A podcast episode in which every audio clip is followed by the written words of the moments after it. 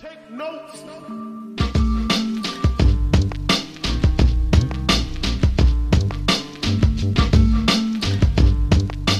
Paulie Malignaggi here for Paulie TV, and we are back for another episode. Let me tell you something, bro. There's the rumor mill going on. You know, boxing has its gossip mill, its rumor mill. Word on the street today is Canelo has decided to enact his third fight with Gennady Golovkin. I think it's a smart uh, decision.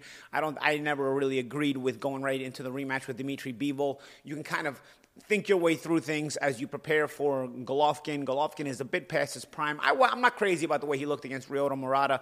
I don't think it's as, it's as dangerous of a version of a Gennady Golovkin as it was when Canelo was first fighting him. And so I think it's sort of a. I mean, listen, Golovkin is not a soft touch for anybody, um, even past his prime. But in terms of Canelo and the the level of opponents he's been facing all these years. Um, I think it's a little bit of a softer touch here, uh, past his prime Golovkin, but coming off of a loss, it's um, it's you know it's allowable at this point. Uh, and at the same time, you know, he's got an opportunity to think things through uh, what he wants to do uh, in terms of the option to rematch Bivol after the Gennady Golovkin fight. I like the fight for Golovkin as well for because he'll get a you know another big payday before uh, you know probably being out of boxing and retiring. You know, so you know a guy who's been uh, who's put us through a lot of given us a lot of good fights through the years, um, given a lot in boxing. I think uh, it'll be well deserved. But I don't see Golovkin being as much of a threat to Canelo as he was before. Although it'll be interesting, you know, it'll be interesting because you know you want to see where Canelo's confidence is coming off of the loss. You want to see, uh, you know, how how how how much his um, his drive is. You know, sometimes you come off that loss and you're actually more motivated. You want to you're more motivated because the criticism that you the backlash that you go through after getting have, getting the loss, and God knows when you're a superstar like Canelo Alvarez is, the both the praise is higher and also the criticism is higher. So when it's time to criticize, and so for that reason, I think you're gonna get a, probably a motivated Canelo here. He, he's gonna want to make a statement in the way uh, he, he fights Golovkin. I think he's going to want to make a statement in in in, in uh, I, at least that's what I'm looking for. I'm looking for a hungry, determined Canelo Alvarez. I'm looking for him to kind of create a, a statement win kind of situation where he'll um, really be looking to impress and not just impress, but also. Uh, make it stick out in the minds of people that you know he's still got a lot left and maybe even st- start up that curiosity with if he looks so good against Golovkin, people will say, "Oh, you know what? This this is how we need to see Golovkin. This is how we need to see Canelo. I mean, uh, fighting Bivol in the rematch if he goes for that rematch." I still don't. I still am not crazy about Canelo rematching Bivol, uh, uh, even at 168. I don't think stylistically it's a great fight for him, but you know uh, that'll be up to him to decide later on. You know, it's a it's a fight that you know we can all kind of agree. I mean, I I would think we agree that you know it would still sell. It would have a big storyline. At 168, you could probably say that you know he's got the the weight class that's more more advantageous to him. It's the weight class where he's beaten a lot of elite fighters. You know, Caleb Plant, uh, Billy Joe Saunders, Callum Smith. You know, he's he's got some good wins at 168 pounds. And of course, with with Bivol, if you bring him down to 168, although Bivol always says he can make 168 easily, you have the option to try to maybe weight drain him a little bit if he if he doesn't make it as easily as 175 pounds. I'm I'm kind of curious about this. You know, there are guys. Keep in mind, there are guys at 168 pounds like uh, David Benavidez who is looking really really tremendous tremendous lately, and he's uh, you know he's sort of trying to continue to climb in, on his march towards the demand for a Canelo Alvarez fight. But at the moment, I think uh, Canelo can keep himself busy here. You know, if if he's going to fight twice a year, which you know he has fought more than that at times, which is obviously a, a, busy schedule for a champion nowadays. But if he fights even twice a year, you know, I, I would say Canelo's next 12 months are pretty much you know, decided if he decides to stay with the the the Bivol revenge factor, because you know you have Golovkin and then you have the Bivol fight. You have Golovkin maybe in the fall and then and then Bivol the the following year in 2023 if everything uh, goes as planned. Um, what does everybody think of the the Golovkin fight? Really, you know, uh, you know, the, the, the, I, I personally. I'm one of the people that thought he he didn't really win either of the first two fights. I, I, thought he made a great adjustment. I think the second Golovkin and Canelo fight it is very interesting because I think a lot of this, a lot of what happened in the second fight flies over people's heads. I think it was a great adjustment made by Canelo Alvarez in that he uh, started coming forward. He started pressing Golovkin uh, and fought a completely different fight than the first fight. You know, with the first fight where I thought he lost it easily, I thought he really started pressing Golovkin, and it surprised both Golovkin and it surprised a lot of people that he was able to do that and, and do, do that with, with effectiveness. You know, it really made for a good fight. But I also think that what flies over people's heads is the the adjustment Golovkin was able to make and box off the jab on the back foot a lot of times in that second fight. He boxed very well. I thought the fight was closer, don't get me wrong, but I thought Golovkin's adjustment gets lost in the shuffle because Canelo decided he's going to come forward. And I'll tell you why I think that also is. Uh, Golovkin had always been talking about Mexican style, Mexican style. We got to fight in the middle of the ring, Mexican style. And so when Canelo brought that Mexican style, as the true Mexican, of course, Golovkin wasn't able to keep that fight in the middle of the ring. He started boxing back on, on, the, on the back foot and, you know, off the jab. Um, it was still effective. I thought it was effective. Listen, if we, it, the criticism here is this, all right? You, are demanding for the Mexican style fight, center ring, right? So, in, in that regard, you kind of got yourself the fight that you were demanding and then you couldn't handle it, so you started boxing backwards. But you don't judge a fight by that standard. You judge a fight by of the effectiveness of hitting and not getting hit, right? I mean, that's the way a judge is supposed to judge the fight.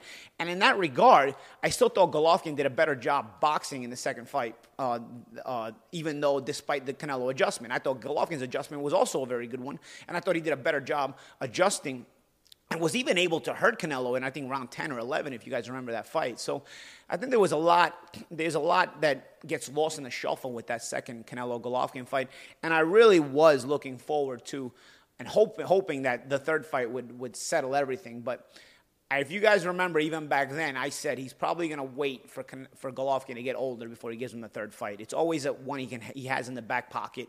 Uh, people are always going to be curious about that third fight, but I don't think Golovkin has time on his side.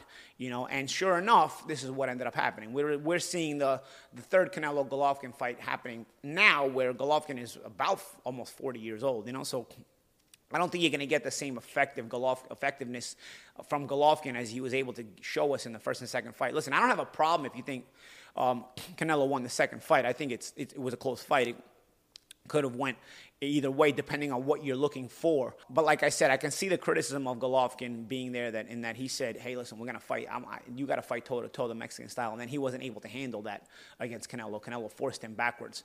But nonetheless, again, I reiterate, you don't judge a fight that way. This is not the judge. Boxing is not judged by machismo. You know, it's part of the play. Yeah, it's part of the effectiveness pressure. It's part of the of the judging standard, but it's not all of the judging standard. You know, and so for that reason, I think when you look at it as a boxing match, which is what we're watching here, it's, it's the sport is called boxing. It's not called pressure. It's not called uh, uh, come forward. It's not called uh, knockout. It's called boxing. You know, and all of those other things are st- things that come into play, stipulations that come into play in a boxing match. But you have to understand how to judge a boxing match as a whole. And for that reason, my personal opinion was that Golovkin won the fight, despite the fact that he got himself into these problems. His mouth got himself into these problems by having said that Canelo can't fight the Mexican style against him. And in reality, Canelo was able to be more Mexican than Golovkin, so to speak, because that he fought that that fight in a completely different manner than he did the first fight, and really uh, showed the, the the level of fighter that he is and the level of adjustment that he was able to make.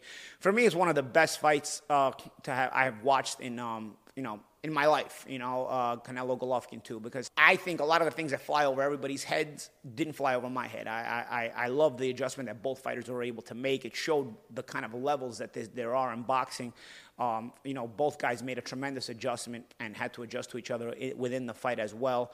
Um, and it was still an action-packed fight. It was better than the first fight because of the adjustments. And it was just interesting for me to see, you know, the level of intelligence and the level of effectiveness that both guys could have in in making such big adjustments from the first fight, you know. So I think uh, Canelo Alvarez is a, a, a, top dog, regardless of the result with with Bivol. Uh, I think Golovkin in his prime was also a top, the top dog, one of the best middleweights ever. Uh, I mean, for me, Golovkin uh, in his prime. Uh, people will say, "Oh, who did he fight, bro?" You can't put a gun to people's heads and and make them fight you. You can't do that. You know what I'm saying? So I don't think that also can count against you because you know you couldn't get certain people into the ring. I feel the same way against about Demetrius Andrade. I think he's very unappreciated.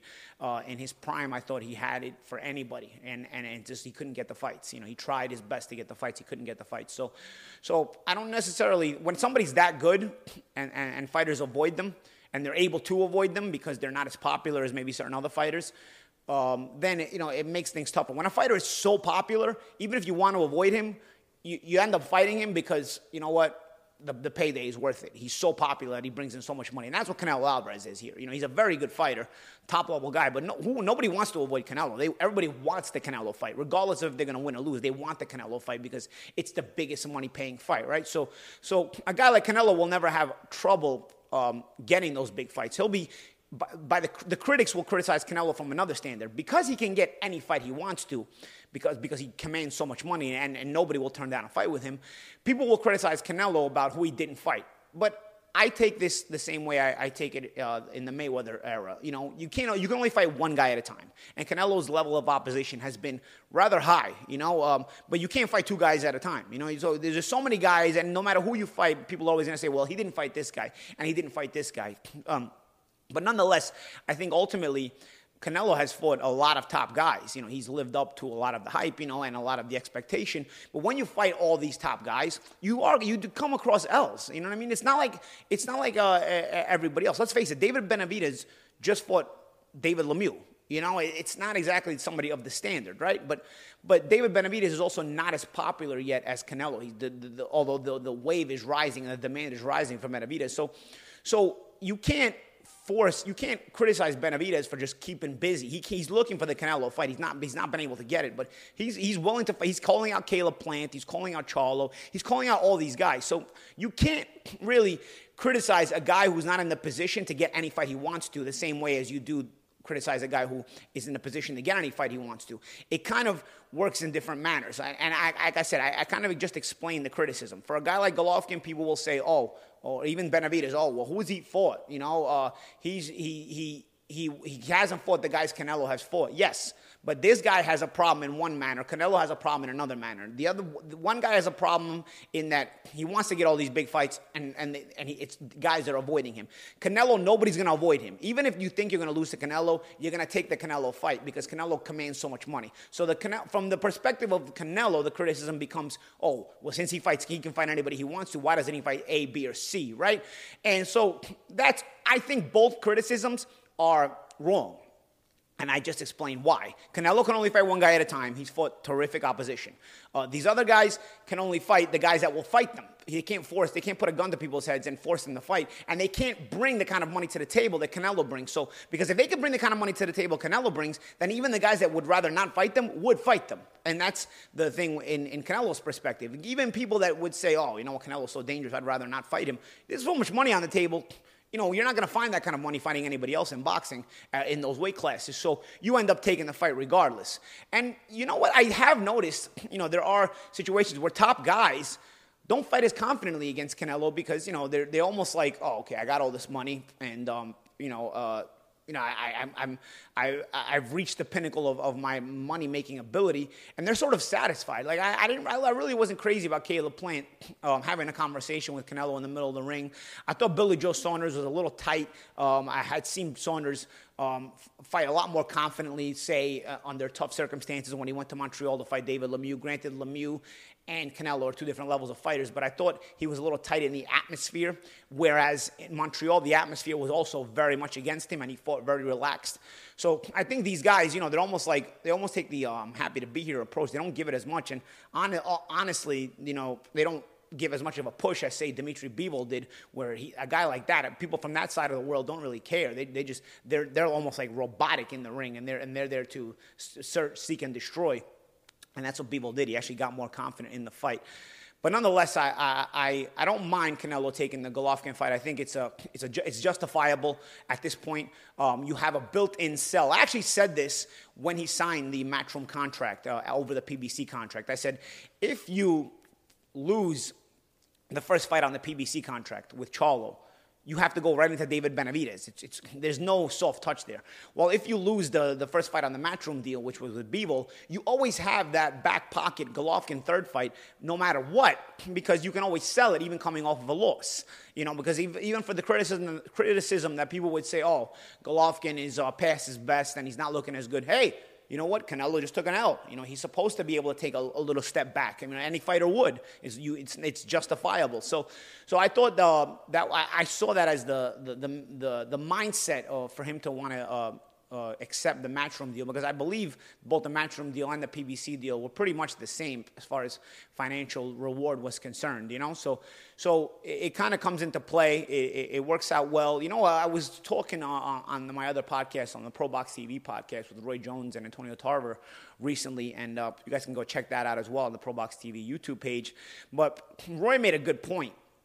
He uh, was saying that at 175 pounds you've already been there. It's not your weight class. Guys who go up that many weight classes, they usually just stay there for one fight. You know, they don't really need to stay there and defend that at, at the higher weight class. You just kind of go up there to make history, accomplish something. And you notice this, even Roy did this at heavyweight. He fought the fight with Ruiz and then he came back down. It's not really his weight class. I remember Pernell Whitaker did this with Julio Cesar Vasquez at 154 pounds back in the day.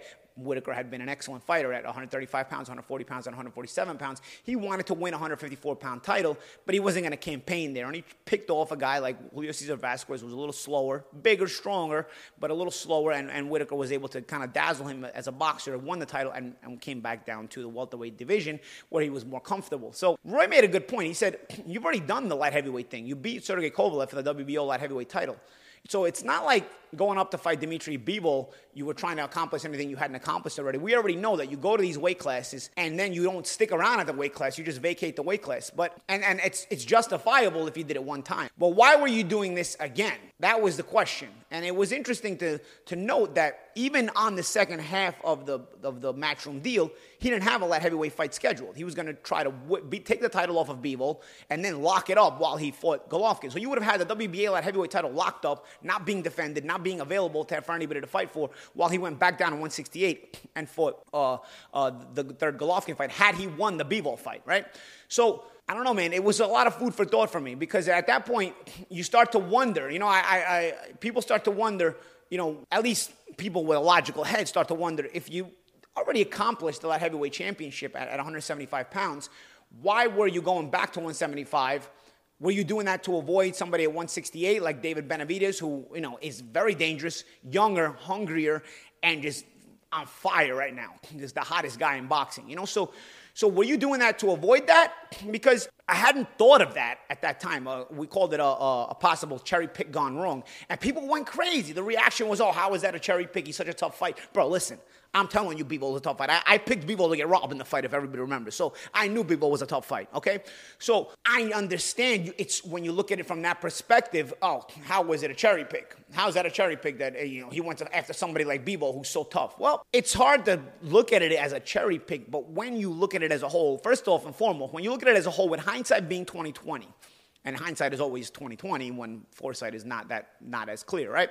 Hindsight being 2020, you look back and you say, what was everybody saying prior to the Bivol fight? I mean, most of you guys were all picking Canelo to win the fight. Now you got all the guys that came out. I said this, I said this. Listen, I personally was picking Canelo to rob Bivol. Okay, I, I thought it was going to be a controversial decision because I, I said to myself, if not even Golovkin can get the decision in the first in the first fight with uh, uh, with Canelo, where he won about nine, ten rounds, then I don't think anybody's going to get a decision against this guy. You know what I mean? So for most of you guy, most of you people, even the, the pros, the critics, the pundits, were all saying Canelo was going to stop Bivol. He was eventually going to catch up to him and stop him.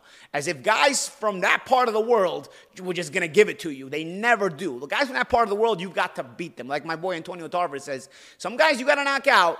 Some guys, you, some guys uh, you can make quit, and some guys you got to knock out. You, you can't make them quit, you know.